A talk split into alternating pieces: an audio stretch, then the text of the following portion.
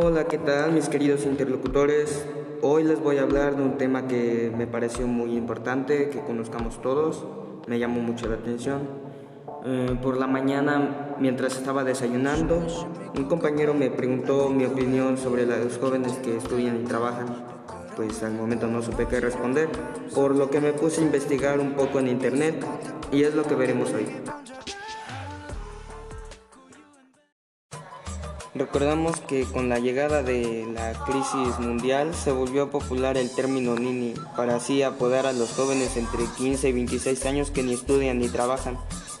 Sin embargo, en los últimos meses se ha estado hablando mucho sobre los sisis, los jóvenes que sí estudian y también trabajan.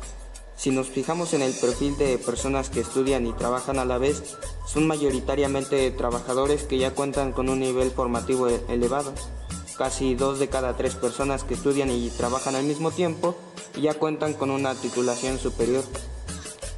Por lo tanto, se podría decir que los CICI son la revelación de gran parte de los ninis.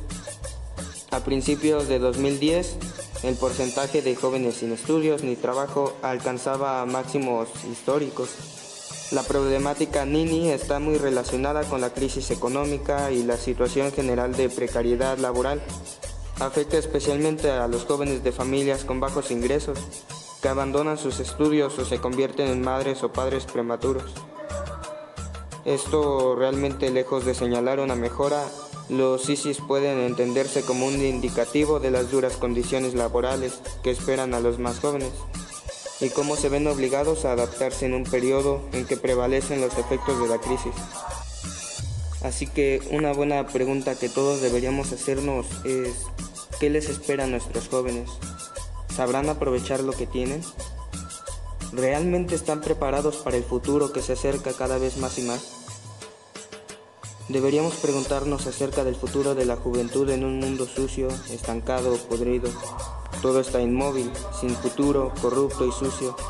Los poderes se empeñan en adormecer a los jóvenes y que no piensen en lo oscuro de su futuro. Les quedan las culturas y el amor propio, les quedan los valores y los principios enseñados.